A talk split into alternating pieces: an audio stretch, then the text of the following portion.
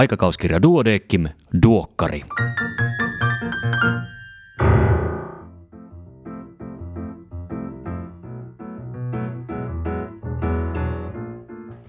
Tämä on numero kaksi vuonna 2021. Minä olen Kari Hevossaari, lääkäri Helsingistä. Tervetuloa mukaan aikakauskirja Duodeckimin tuoreimman numeron läpikäyntiin. Tämänkertaisen toimitukselta tekstin on kirjoittanut aikakauskirjan toimittaja ja kielentarkastaja Antti Karhuaho. Luen sen seuraavaksi. Etenkin alussa kannattaa olla tarkkana, ettei sisältö lipsahda korvan ohi. Sen verran hyvin Antti on osannut käyttää nykykielen mahdollisuuksia epäselvään viestintään. Selvää suomea. Tapasimme hyvinvointikeskuslääkäri Kari Hevossaaren kanssa toimintaympäristössä tahtotilanamme sanoittaa narratiivi tiekarttamme rajapinnaksi. Kari oli jumpannut aihetta etukäteen ja otin koppia hänen kysymyksistään. Matka oli haastava, mutta maalissa olimme voimaantuneita. Tuntui kuin olisimme olleet monikanavaisen tarinankerronnan huippuosaajia. Epämukavuusalueelta päästyämme jalkauduimme aurinkoiseen syyssäähän. Keskustelimme Karin kanssa suomen kielestä. Tuumimme, että selkeälle kielelle on edelleen käyttöä ja tarvetta. Kieli tuntuu viime aikoina muuttuneen epätarkaksi ja tarkkaa kuvausta vältellään. Epäselvä konsulttijargon pesiytyy yhä enemmän myös täsmällisyyttä vaativiin tyylilajeihin. Joskus mietityttää, tietävätkö puhujat itsekään, mitä he haluavat sanoa tai tarkoittavat – myös vaikeasti hahmotettava termistö hankaloittaa ymmärtämistä. Tämä on korostunut koronapandemian aikana. Englannin kielen ylivalta heijastuu myös Suomeen. Riskinä on, että omakielinen sanasto katoaa joiltain aloilta. Suomen kielen lautakunta on ollut syystä huolissaan tästä. Lääketieteessä ei näin onneksi ole, toistaiseksi. 140-vuotias Duodeckim-seura näkee edelleen vaivaa myös sen eteen, että kansalaiset ja potilaat pystyvät lukemaan ja keskustelemaan vaivoistaan suomeksi. Tämä vaivan näkö on arvokasta. Aikakauskirja järjestää Duodeckim-seuran 140-vuotisjuhlavuoden kunniaksi kolumnikilpailun. Kolumneja voi lähettää 31.3. asti osoitteeseen lauri.saarela at duodeckim.fi. Ensimmäinen oudolta kuulostava kappale ehkä avautuu paremmin podcastissamme. Sen voi kuunnella ohesta ihan tahtotilan mukaan. Ja podcast siis löytyy samasta podcast-syötteestä kuin tämäkin, mitä nyt kuuntelet. Ja tähän väliin vinkki. Jos olet tähän asti kuunnellut Duokkarit Terveysportin kautta, suosittelen tutustumaan podcast-sovelluksiin. Duodeckimin podcastit ovat niiden kautta ilmaiseksi kuunneltavissa missä vain, milloin vain, oman puhelimen tai muun älyhärpäkkeen kautta. Toimivia sovelluksia ovat esimerkiksi Spotify tai Applen Podcastit-appi. Ja vielä muistutuksena, lehden nettisivuilta osoitteesta duodekimlehti.fi löytyy kattava kokoelma erittäin tuoreita COVID-19-aiheisia artikkeleita.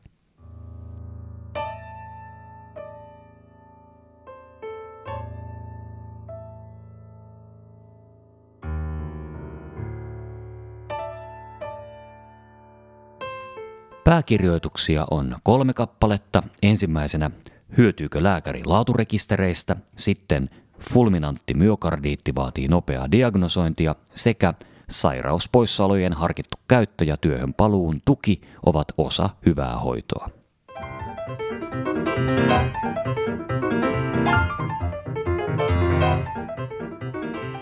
Erikoislääkärin uutisia on tällä kertaa seuraavilta erikoisaloilta hematologia, psykiatria, plastikkakirurgia, pediatria ja infektiosairaudet.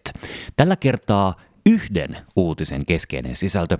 Kaikki uutiset ja tarkemmat tiedot löydät lehdestä paperisena tai sähköisenä. Koronaviruksen mRNA-rokotteet, kas siinäpä pulma – Tätä kirjoitettaessa Euroopan lääkelaitos on hyväksynyt kaksi koronaviruksen mRNA-rokotetta kliiniseen käyttöön. Näistä molemmista on julkaistu turvallisuus- ja tehotutkimukset.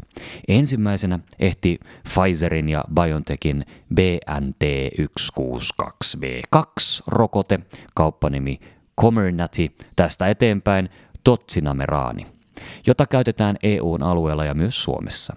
Toinen rokote tunnetaan tuoten nimellä mRNA 1273, Modernan valmistama ja tästä eteenpäin Moderna. Molemmat rokotteet kohdentuvat koronaviruksen piikkiproteiiniin ja ovat kapseloituja nanolipidipartikkeleihin. Totsinan, totsinameraanissa on vaikuttavaa ainetta 30 mikrogrammaa ja Modernan rokotteessa 100 mikrogrammaa.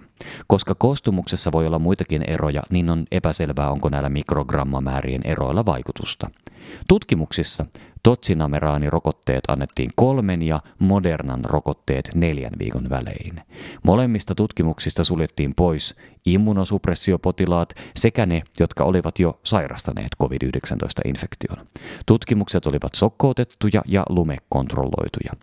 Totsinameraani-tutkimukseen osallistui hieman yli 40 000 ja Modernan tutkimukseen hieman yli 30 000 henkilöä. Molemmissa tutkimuksissa ensisijaisena vastenmuuttujana oli laboratoriovarmistettu oireinen COVID COVID-19-infektio seitsemän vuorokautta totsinameraanin tai 14 vuorokautta Modernan toisen rokotuskerran jälkeen. Molempien rokotteiden teho kahden rokoteannoksen jälkeen on erinomainen. Totsinameraanin 95 prosenttia ja Modernan rokotteen 94,1 prosenttia. Molemmilla rokotteilla esiintyi haittavaikutuksia yleisesti. Tavallisimmin kyseessä olivat paikallisreaktiot pistokohdalle noin 80 prosentilla rokotetuista. Yleistyneet reaktiot kuten kuume, päänsärky, heikkous, lihaskivut, nivelkivut, pahoinvointi, oksentelu, viluvärinät olivat yleisempiä toisen rokotuskerran jälkeen. Vakavat systeemiset haitatapahtumat olivat harvinaisia, totsinameraanin jälkeen niitä esiintyi alle kahdella prosentilla rokotetuista ja modernan rokotuksen jälkeen 0,5 prosentilla. Koska rokotteiden saatavuus on rajallista, pohdintaa esiintyy paljon sen suhteen, riittäisikö yksi annos mRNA-rokotetta antamaan riittävän suojan. Kumpaakaan tutkimusta ei ole suunniteltu antamaan tähän vastausta, ja valmistaja ja lääkeviranomaiset eivät voi ottaa asiaan kantaa näiden tutkimusten perusteella. Onneksi asiaa voidaan kuitenkin pohtia tulosten perusteella. Totsinameraani-tutkimuksessa koronavirusinfektioita esiintyi ensimmäisen rokotuksen jälkeen ennen toista rokotusta 39 henkilöllä, joka oli 0,18 prosenttia osallistuneista, ja lumerokotetta saaneella 82 henkilöllä prosenttiosuus oli 0,38. Ensimmäisen rokotteen laskennalliseksi tehoksi saadaan näin 52,4 prosenttia. Totsi Nameraani tutkimuksen julkaisussa on kuvaaja, joka näyttää selvästi, että ensimmäisen rokotteen jälkeen käyrä lumerokotteeseen erkaantuu 12 päivänä.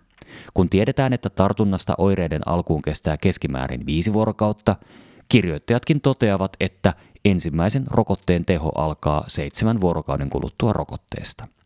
Yllä mainituista totsinameraanirokotetta saaneista merkittävä osa oli sairastunut noina 12 ensimmäisenä päivänä, joten mainittu yli 52,4 prosentin tehoarvio yhdelle rokotuskerralle on selvästi liian pieni. Modernan rokotteen kohdalla on julkaisussa kerrottu sairastuneiden lukumäärät suunnilleen samankokoisissa lumelääke- ja aktiivirokoteryhmissä – 14 vuorokautta ensimmäisen rokotteen jälkeen ennen toista rokotuskertaa sairastui lumerokoteryhmässä 35 ja aktiivirokoteryhmässä kaksi henkilöä. Näiden perusteella voidaan arvioida, että ensimmäisen moderna rokotteen teho lyhyellä tähtäimellä on selvästi yli 90 prosenttia.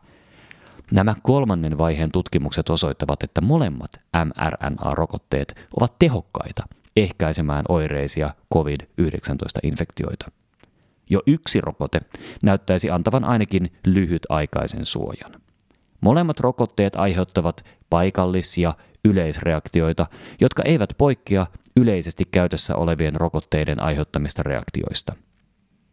Toinen rokotuskerta lisää haittavaikutusten yleisyyttä jonkin verran. Jos Suomeen saatavien rokotteiden määrä ei riitä pysäyttämään epidemiaa, pohdittavaksi jää epidemian torjunnasta vastaavien kohdalla kysymys, Rokotetaanko kansalaiset kertaalleen? Onko Tanskassa sittenkään mätää, kun päätyivät lykkäämään toista rokotuskertaa mRNA-rokotteilla?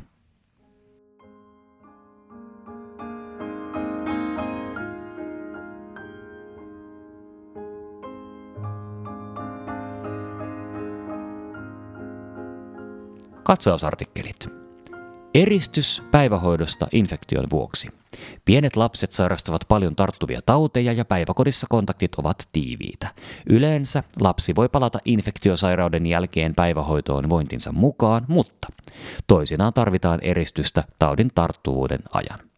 Useimpien hengitystieinfektioiden kohdalla eristykseen ei ole tarvetta, mutta COVID-19-tapaukset diagnosoidaan ja eristetään. Ripulitaudit ovat erittäin tarttuvia, jonka vuoksi suositellaan kotihoitoa, kunnes lapsi on ollut kaksi vuorokautta oireeton. Muuttuvan elimistön geenitestit. Genomitesti kertoo riskistä vain osittain, ei koko riskistä eikä anna diagnoosia. Elimistö muuttuu jatkuvasti, genomi ei. DNA-testi voi kertoa muutoksistakin. Vereen liuennut DNA kertoo kudosten ja solujen vaurioista. Lapsuusiän syöpää sairastaneiden naisten lisääntymisterveys. Syövästä toipuneet naiset kärsivät tahattomasta lapsettomuudesta useammin kuin sisaruksensa. Lapsuusiän syövästä toipuneiden naisten jälkeläisten synnynnäisten epämuodostumien riski ei ole suurentunut. Keuhkon karsinoidikasvaimet ja suomalaisen aineiston löydökset. Keuhkokarsinoidit ovat harvinaisia keuhkojen neuroendokriinisia kasvaimia. Ensisijainen hoito on leikkaushoito. Keuhkokarsinoidipotilaan ennuste on yleensä hyvä. Mikä on normaali kehon lämpötila? Optimaalinen ydinlämpötila noin 37 celsiusastetta on mahdollisimman vähällä energialla tuotettu alin mahdollinen lämpötila, jota mahdollisimman suuri osa ympäristön taudin aiheuttajista ei siedä. Uh.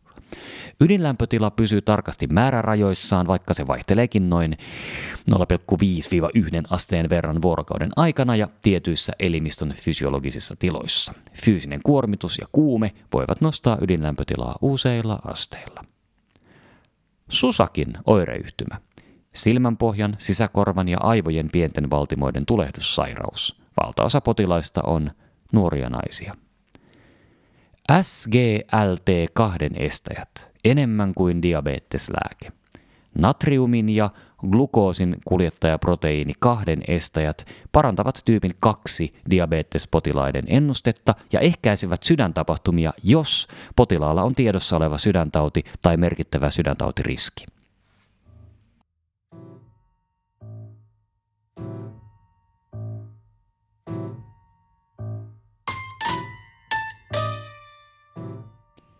Näin tutkin osiossa nukleiinihapon osoitustestillä nopeaa ja luotettavaa malariadiagnostiikkaa. Näin hoidan osiossa lasten kyynärvarren alaosan murtumat sekä tapausselostus T-aallon negatiivisuus ja Wellenssin oireyhtymä. Yksi In Press-artikkeli aivokuvantamista hämärän rajamailta.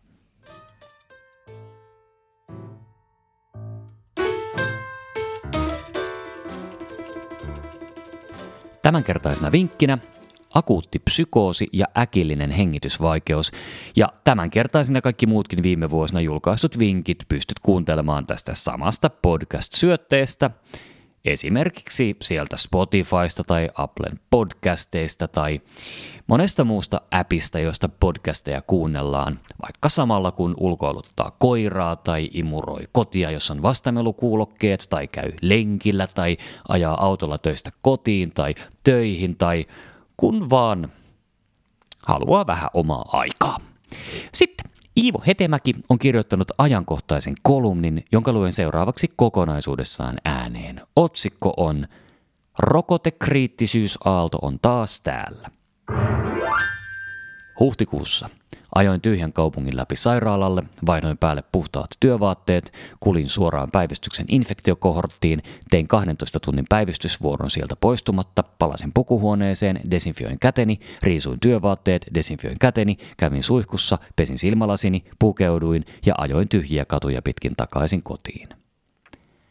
Vastassa oli tuntematon taudin aiheuttaja, joka on luonut suurta lääketieteellistä ja yhteiskunnallista epävarmuutta. Kaikista tilanteista pitää kuitenkin löytää myös positiiviset puolet, ja ajattelin, että ehkä tämä avaisi osan rokotekielteisistä ihmisistä silmät sille, minkälainen maailma on, kun vaaralliseen tarttuvaan tautiin ei ole rokotetta. Tiedämme nyt enemmän kuin tiesimme huhtikuussa. Taudin aiheuttaja on sekä kliinisen kuvan että laboratoriokokeiden perusteella hankalasti tunnistettava. Sen hallitsematon leviäminen on useammassa maassa ajanut terveydenhuoltojärjestelmän romahtamispisteeseen ja aiheuttanut mittavia tappioita, tarkasteli asiaa sitten terveyden, hyvinvoinnin tai kansantalouden mittareilla – Lääketiede on onnistunut ennennäkemättömässä ajassa luomaan useampia rokotteita, jotka toivottavasti palauttavat elävän normaaliksi tämän vuoden puolella. Kolmannen vaiheen rokotetutkimusten lehdistötiedotteista ei ollut kuitenkaan ehtinyt muste kunnolla edes kuivua, kun ensimmäiset rokotekriittiset kommentit osuivat sosiaalisessa mediassa silmiini. Muun muassa terveydenhuollon työntekijöiden varhaisen rokottamisen taustalla on, että olemme lainausmerkeissä koekaniineja muulle väestölle. Olen käynyt vuosien aikana niin monta keskustelua rokotekriittisten henkilöiden kanssa, etten ollut huhtikuun toiveikkuudestani huolimatta varsinaisesti yllättynyt. Tätä on luvassa lisää. Paljon. Maskit eivät suojaa meitä rokotekriittisyyden uusilta aalloilta.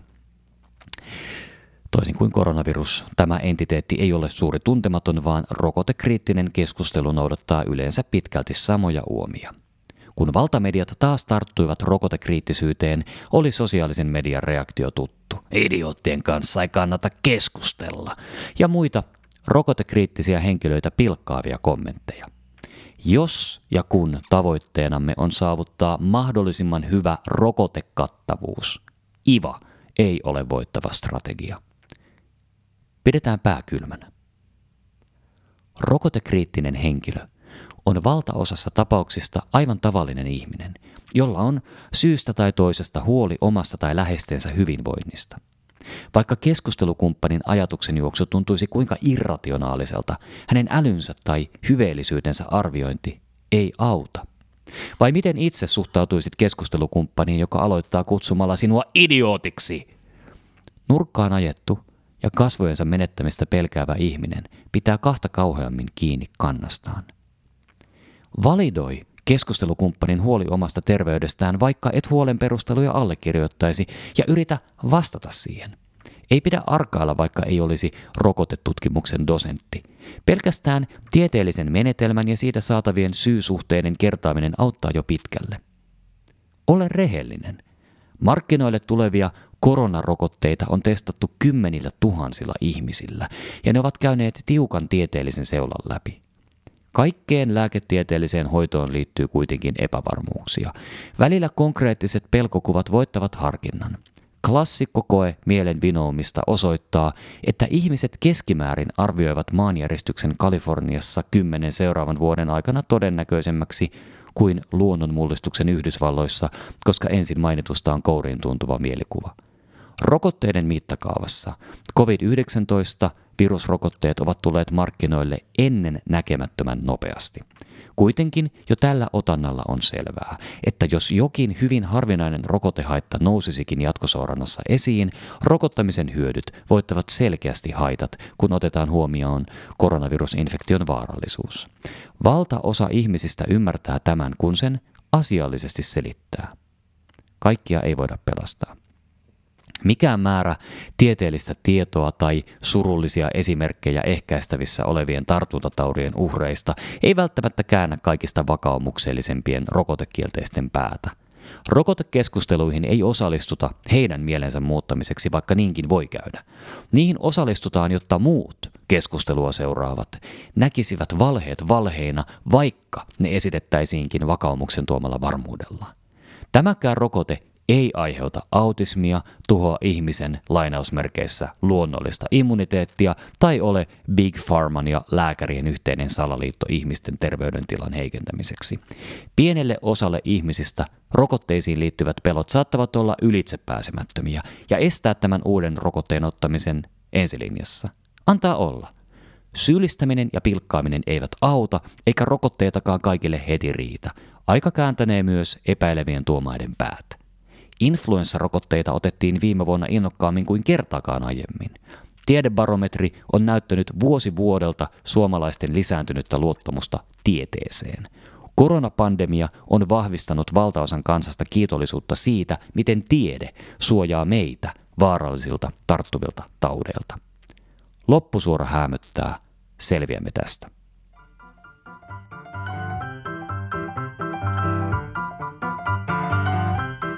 Siinä kaikki tällä kertaa. Kiitos kun kuuntelit. Nautin lumesta ja talven leikeistä voimia arjen askareisiin. Palataan asiaan parin viikon päästä. Voi hyvin siihen asti. Iiro, ole hyvä.